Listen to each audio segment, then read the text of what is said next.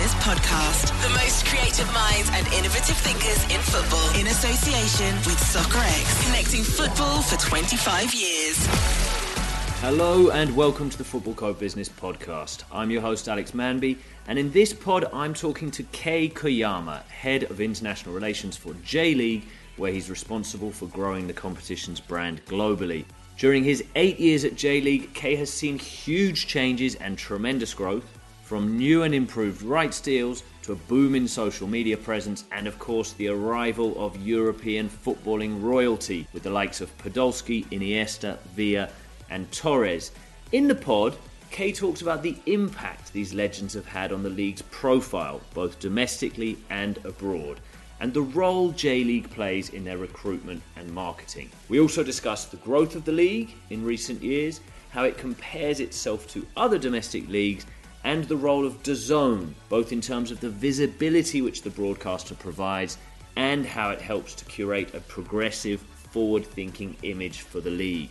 Right, let's get into it and welcome Kei to the pod. Hi, Alex. Thanks for having me. So let's start with the arrival of these global superstars, which has been happening now for five or six years.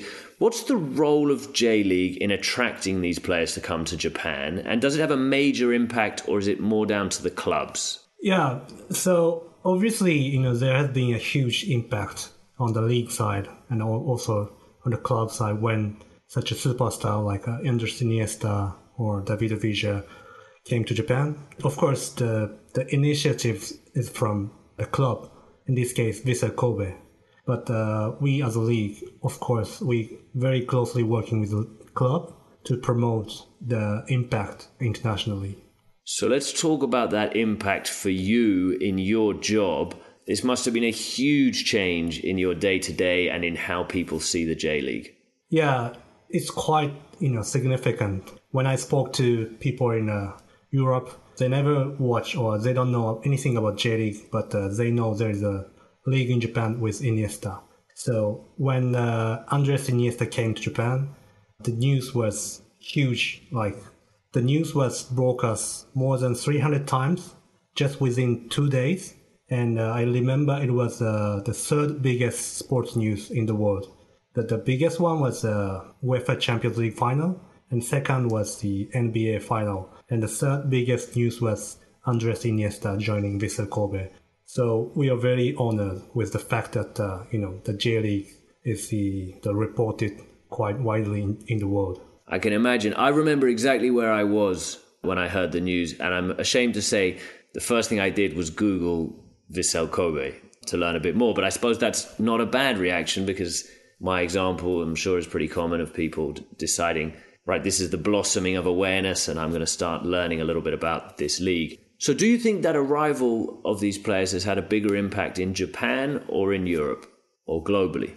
Yeah, it's obviously huge in Japan also because even you know general news, not only sports news, but in general TV show reported the arrival of the such superstars in Japan. But uh, you know, because I'm I'm looking after internationalization of the league, I see more impact on international level. Because of Iniesta, a lot of people outside of Japan got to know about the J League. So this is a very big first step for, for the league.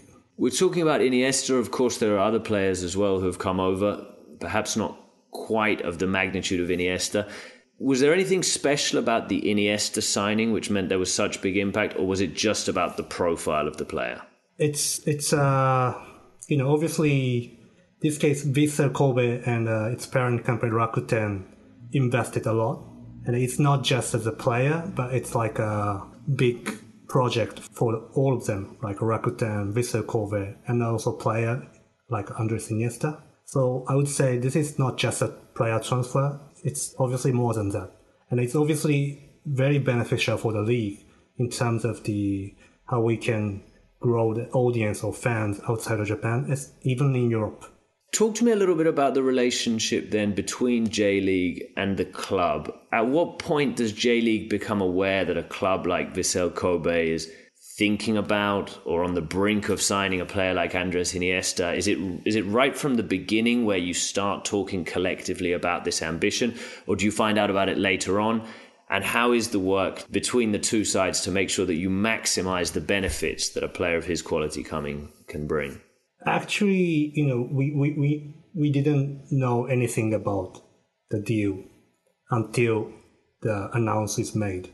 But once the announce is made, obviously we are very happy to help the club to maximize this, you know, the momentum exposure worldwide because the in, in many cases the club doesn't have enough human resources or resources to kind of increase the exposure outside Japan.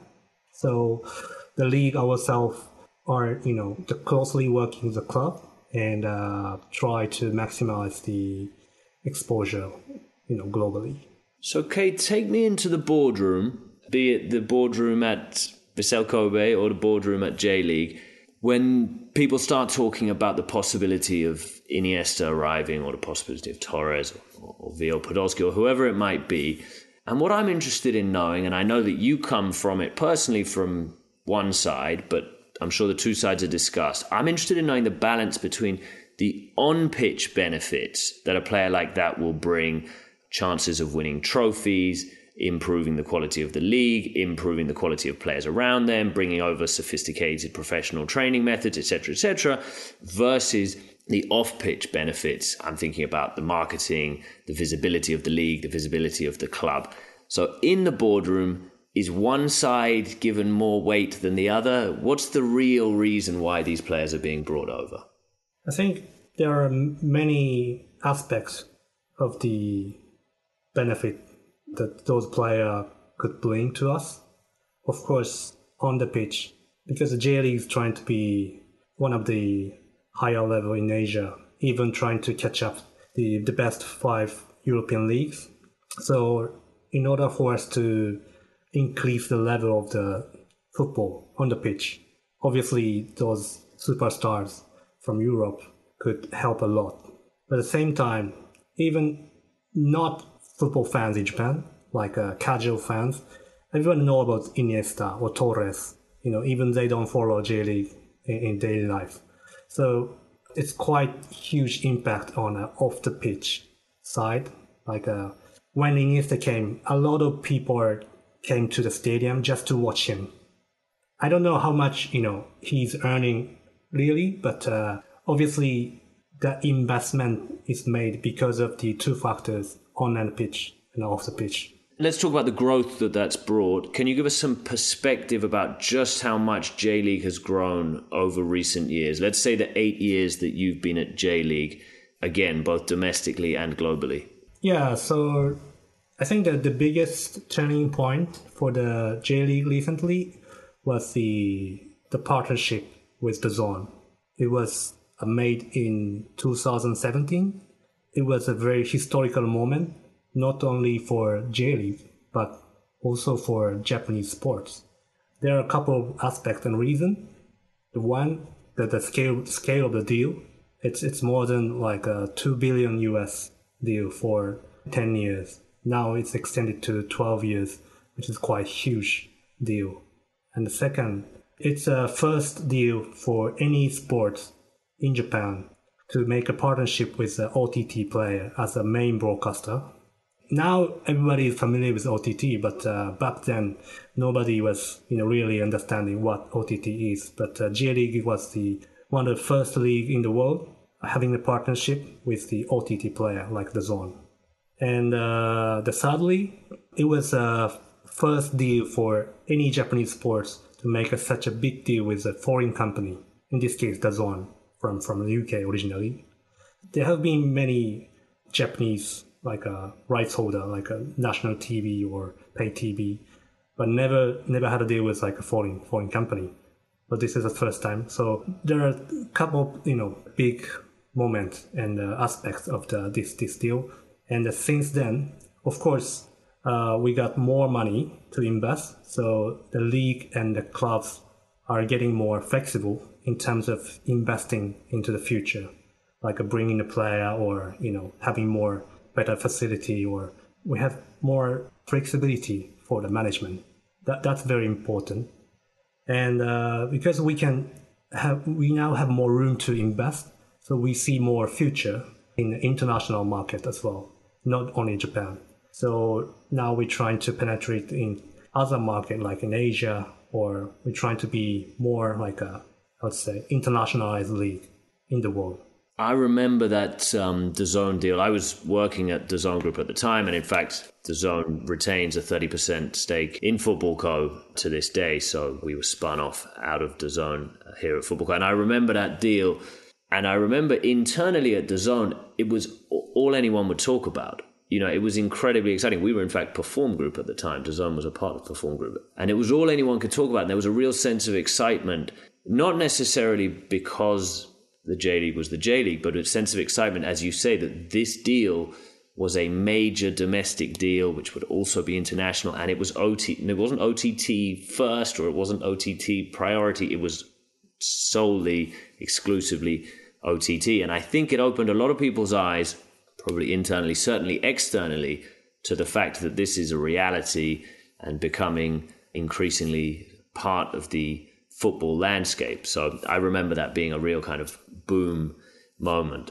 Okay, you talk about uh, these international markets. You, you, you, mentioned Asia. What are the key markets for J League as they think about international expansion? Obviously, you know, the Asia is our still key, like Southeast Asia. The football level is still not that as high as Japan, but the population are growing and uh, the people love football. So the Southeast Asia is the one of the key area we are looking at. So we bring a lot of talent from there, and then especially from Thailand, there have been huge fans and followers in Thailand watching the J League day by day. That's interesting because I'm sure different international markets will represent different challenges to you, and I apologize if this is a very Europe centric point of view. But for me personally, it's difficult, and I think for most people in Europe and, and probably in the Americas as well, it's difficult to watch a 90 minute match of J League because of time zone issues and, and so on. And so, whereas in Southeast Asia, that's probably not the case. So, do you have different strategies for this target market or target region of Southeast Asia, which you talk about, and then elsewhere, like the Europe, like Europe and the Americas? Yeah. So, you know, the Europe is not our key target in terms of you know revenue generating, but it is very important for us to be more presence in Euro- Europe because it, it's uh, the center of football in the world. Yeah, we put in more more and more effort on our social media strategy. Like uh, three years ago, we only have 150 million annual reach across all the platform of all our social media. But last year we have more than 700 million reach across all the platform. The decent portion is from English speaking country, like from Europe, the US, or even from Australia. So I see, you know, the J League is growing its presence not only in Asia, but in Europe or rest of the world. Which platforms work best? Do people want to watch, um, you know, short form video clips, short highlights, or are you able to get people onto a longer form platform, something like YouTube, to engage with content for a longer period of time? Yeah, of course, it's depending on the market, but I would say Instagram, Twitter works very well in a, like a Europe or English speaking countries. And also, we just launched TikTok account, especially targeting more like a younger Gen Z generation. So we need to adjust ourselves to you know the trend of social media. Also, we're trying to catch up everything. Okay, you mentioned earlier uh, comparison with other leagues. You talked about the top five leagues. When you and when the J League as a whole are thinking about your position in the global football ecosystem, which are the leagues which you most frequently compare yourselves to? Um, so actually, the J League has set like a long-term vision, which is called J League 2030 vision. In that vision, we are trying to be the best league in terms of the develop, player development because we have produced a lot of uh, good talents and exported to Europe, like higher level leagues. So we, we, we want to encourage more. We want to export more player, but at the same time, in order for us to increase the level of the football here, we need to bring more international talent as well. so that we can have more circulation of the players. So we just expanded the, the, the players quota for the league. So we are encouraging the, our clubs to acquire more you know, good international players. It doesn't have to be like a superstar like Andres Iniesta or David Villa, but uh, we should have more like an international player and the diversity. We can get more diversity in terms of you know the players playing the J League. Would you rather see a big global superstar come over from Europe in the summer transfer window and play in the J League and sign a two year contract? You know, someone in their mid 30s, let's say. You already know the impact that would have. Or would you rather have a young player from the J League who's had a couple of great seasons and is now, I don't know, early 20s, head over to one of the real European giants and make a big impact, breaking into their first 11, regularly playing Champions League football? What for you of those two options would, would be better for the, for the J League's brand, for the J League's image? It's, it's a difficult question. I would say both. Both are very important. Of course, you know, bringing like superstar like Andres Iniesta, it's it's a huge impact but it's not easy to bring another Iniesta. but again, we, we should keep bringing international talents to the league. And also, as I said, you know, J League is center of development of the player. So we're committed to produce more talent and export to higher level in Europe because that's the that's the driver for our development as a football nation, you know, of Japan.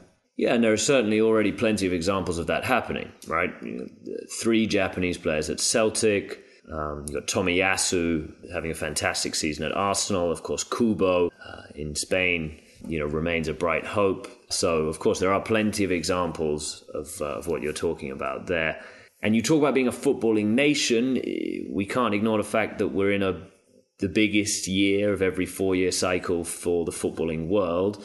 Uh, the Qatar World Cup is coming up later this year.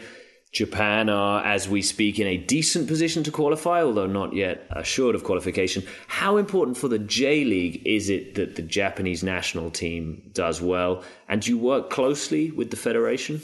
Yeah, we very work closely with FA, in this case JFA.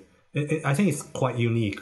In some country, you know, the league and FA sometimes has different opinion or you know some argument. But in Japan, J League is a professional league in Japan, but it's for the development of football in Japan in general. In, of course, increasing uh, including the Japanese national team. So that's why we committed to produce more talent and then export to Europe because we believe that's going to be uh, beneficial for the future of the national team. I think it is an important distinction, and I think there is a disconnect with many leagues and national federations in terms of priorities. There's frequently arguments, especially in international tournament years, where the federations will accuse the domestic leagues of perhaps not doing enough to either nurture talent or not bring, doing enough to protect that talent in the build up to playing for their national league. So that's interesting that it that it happens with J League. Okay, I'd like to bring up another league, which I think I see some similarities between J League and this league, and, and that's the MLS. And I wonder if you're the same of the same opinion because when I see the J League and what you're talking about, and I think about the MLS, I see certain similarities. Number one, this desire to bring through and nurture young talent to provide a platform whereby they can grow, they can become quality players, they can be exported to major European leagues, they can ultimately represent their country and increase the chances of the national team performing well on that stage. There's also the angle of bringing in legends from Europe, which raises the profile of the game, which increases visibility both domestically and abroad. And perhaps the final thing that I see there is that football's not necessarily the king of all sport in both Japan and the US. I saw one study which said only 25% of Japanese people say football is their favorite sport. Obviously, in the US, it's it's been a a rapid growth, but a long term struggle to try to compete with some of those leagues. Would you agree with that? Is the MLS a league that you look at, and would you agree there are similarities? Yeah, I agree that there there are a couple of similarities between the two leagues in terms of the you know size of the league or like you mentioned producing young talent and also bringing international talent to the league. Yeah i see i see a lot of similarity but it doesn't mean like we are kind of the benchmarking mls or anything. We're just just trying to be you know the our to find a unique position in the world of football. And we believe the j league or japan football uh, can catch up the best league in the world in a few years. The MLS talks a lot about having a particular attitude and a particular identity. They talk about football, soccer, of course, over there being all about swagger. And they like their athletes. They like to encourage the athletes playing in the MLS to have this sort of sense of bravado, this sense of personality. Social media plays a big role in that. The MLS certainly domestically talk about the passion of their crowds. They talk about the fan culture. Do you think J League has, when you talk about its position within the global game, do you think J League has a specific position to say this is what it's all about? This is what makes J League unique versus other football leagues? I would say geographically, you know, J League is located in Asia, and then Asia is center of development in terms of economy and uh, population, everything. The future is in Asia. So we're trying to be the kind of Premier League in Asia so that uh, we can be the place for any footballer in Asia nation dreaming to play at. That, that's the biggest advantage we have and a unique position in the football world. And how does the J League continue to grow as a brand domestically in these key Asian markets that you've talked about and also globally? What's the strategy for the next 10 years? So, in order for us to grow more internationally, I would say, like I mentioned, the Asia is still our key territory. So, we stick with the our Asian strategy to be like a Premier League in Asia. We we, we keep bringing a top talent from Southeast Asia or you know football nation in Asia. That that's the first at the same time, in order for us to keep our league standard as high as possible, we need to be more accessible and visible in Europe as well. Because if J League is getting more visible and uh, get more awareness in Europe, I think there'll be more players or coaches in Europe get to know about J League. They might be interested in J League and coming over to, to in Japan. I think that's also important. So I think there are two ways to gain more fans in Asia and also gain more reach and awareness rest of the world, especially in Europe, which is center football. I think you're absolutely right, Kei. We've come full circle back to the importance of growing organically and the importance of these big European stars coming over as we started about. And I repeat, that was how I first started paying attention to the J League. So that absolutely makes sense to me from a personal point of view. Kei, thank you very much for your time. It's been really interesting talking and understanding about the J League's current position in the football ecosystem and what's coming up next. Thank you, Alex. It was very hot fun for me. Okay, for any of our listeners interested in the J League, where can they find out more? You can check on our social media like Facebook, Instagram, Twitter, YouTube, all available in English. So please visit our social media. Well, I can certainly endorse the YouTube channel. I uh, I follow all the channels on, on different social platforms, and I can certainly endorse the YouTube channel in particular. I think there's some great content there. Well, thank you, Kei, and thank you, listener. Please make sure you're following this show wherever you choose to listen to your podcasts, and don't miss any of the upcoming shows. We've got some great guests coming up. All the best. The Footballco Business Podcast. The most creative minds and innovative thinkers in football in association with Soccerex, connecting football for 25 years.